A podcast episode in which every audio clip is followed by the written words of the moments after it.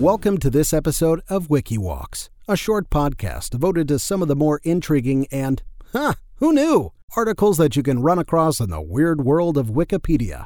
I'm your host, Chris Grismer. Last week, we learned about a variety of delusional disorders, specifically one where sufferers believe that everyone is an imposter. But that doesn't mean that imposters don't exist in real life. In fact, one of the most famous was that of Princess Caraboo she even was immortalized in a 1994 movie with Kevin Kline and Phoebe Cates from Fast Times at Ridgemont High fame. But who exactly was this beautiful royal mystery? Well, let's dive in, shall we? It was a chilly April evening in Almondsbury, England, when a cobbler came across a disoriented young woman wandering barefoot through town. She had a curious look about her and wore a high collared dress with a black turban atop her head. It was unlike any attire the man had ever seen.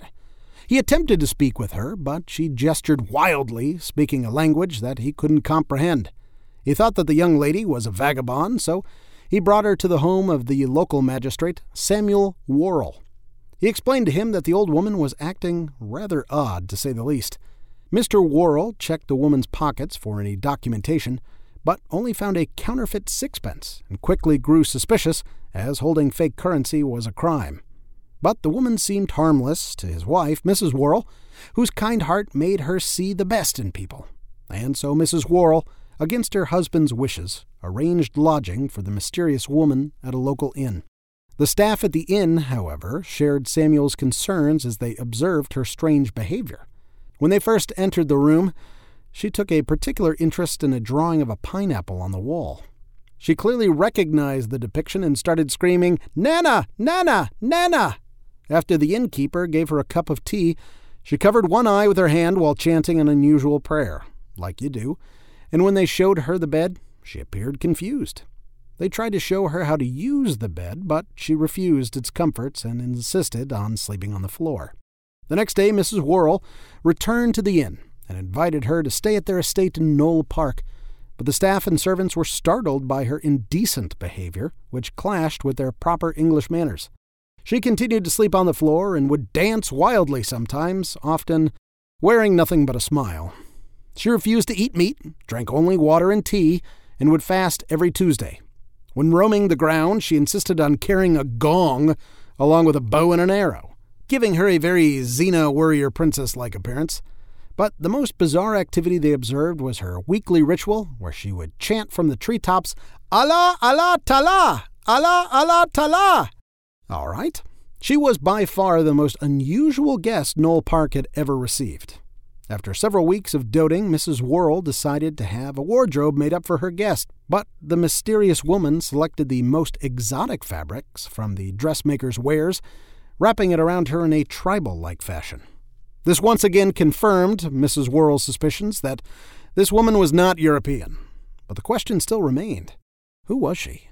Time and time again, the family tried to uncover this mystery until the day Mrs. Worrell finally made a breakthrough after her countless attempts in a series of charades. Mrs. Worrell learned that she had arrived in England by ship. She provided her guest with a quill and was surprised to see her write down symbols from her mysterious language. I am Mrs. Worrell, Mrs. Worrell said as she gestured to herself and motioned for her to do the same. After repeating this a number of times, the nameless woman suddenly broke down into tears.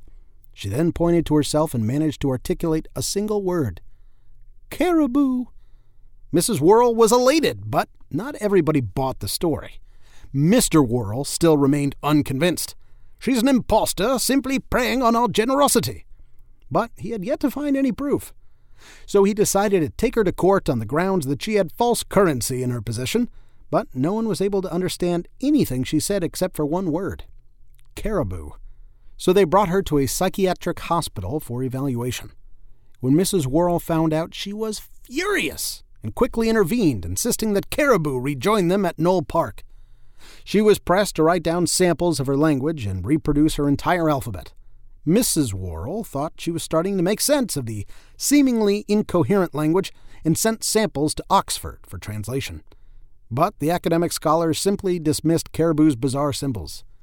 Dear madam, after careful study, I've determined these striplings to be nothing more than a humbug. wrecked. But she refused to believe this, so she brought in her own specialist to interpret Caraboo's language. At first, they thought she was a fraud, but upon further examination, they began to notice something peculiar. They found that she spoke with the same inflection and consistently articulated each symbol in the same manner. No simple woman could possibly invent such an elaborate language. Why, these markings bear a striking resemblance to Hindi. Are you daft? Well, she's clearly from the East Indies.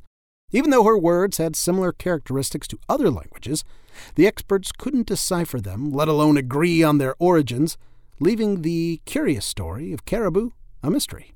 That is until a Portuguese sailor named Manuel Eynesso arrived at Knole Park. He listened intently to Caraboo and claimed that he understood her language. Finally, the Worrells had the answers they were looking for. According to Esso, Caraboo was a princess from the island of Javasu. Her father's land had been invaded, and during the attack, she was abducted by pirates. She was taken on a long and dangerous voyage, where she managed to escape by jumping overboard into the Bristol Channel where she swam safely ashore. Mrs. Worrell was thrilled and couldn't wait to spread the news about their royal guests and her incredible story of survival. Nobles, experts, and spectators from all over descended upon Knole Park, entranced by the exotic princess. They provided her with elegant garments, painted portraits of her likeness, and threw parties in her honor. Even newspapers began printing her story. People couldn't get enough of Princess Caraboo, and she had even won over her biggest skeptic, Mr. Worrell. But her notoriety also attracted several cynics who made every attempt to discredit her. One charismatic gentleman tried to demonstrate that she could understand English by saying to her, You are the most beautiful creature that I have ever beheld. You are an angel. But Caraboo never flinched and held her puzzled expression. Letters continued to pour in inquiring about the sensational guest. One letter, however, took a far different tone. It was from a woman named Mrs. Neal, who claimed to know the true identity of Princess Caraboo. Mrs. Neal said that this princess was in her employ a few months earlier, and that she frequently entertained her children by speaking a fictitious language. Mrs. Worrell hoped that this description was merely a coincidence, but agreed to meet Mrs. Neal at an undisclosed location and bring the princess with her. As Mrs. Worrell and Princess Caraboo waited in the parlor, Mrs. Neal stepped through the doorway and locked eyes with a stunned Caraboo.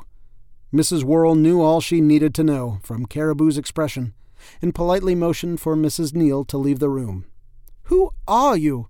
My name is Mary Baker. I'm just a cobbler's daughter from Devonshire. Mrs. Worrell was devastated and wondered how she was able to fool virtually everyone. Because Mary spoke perfect English, she was completely aware of the attempts people made to expose her. But Mrs. Worrell demanded an explanation.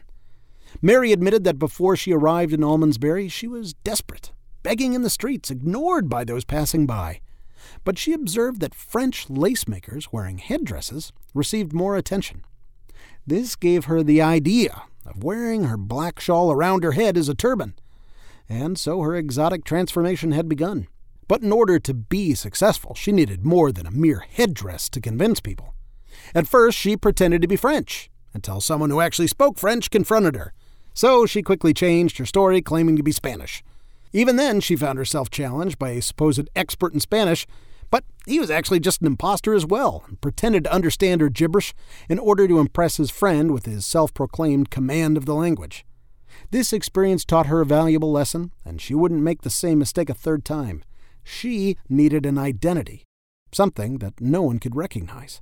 Perhaps a royal. But from where? The fictitious island of Javasu. And thus, Princess Caraboo was born. Mrs. Worrell was astounded at Mary's ability to keep up the facade for so long. She knew if word of this deception ever spread, the Worrell's reputation would be forever tarnished. Can't live that one down so she bought a ticket for Mary aboard a ship bound for America and shipped her off, thus resolving this embarrassing situation. While her presence in America was well received, the public's fascination with Princess Caraboo had come to an end. And so in 1828, she returned to England, where she resumed her ordinary life as Mary Baker, until she died on Christmas Eve, 1864. Although Mary lived out her final days in obscurity, For one moment in time, she was an eccentric royal that enchanted the upper class, who would always remember their brief encounter with Princess Caraboo.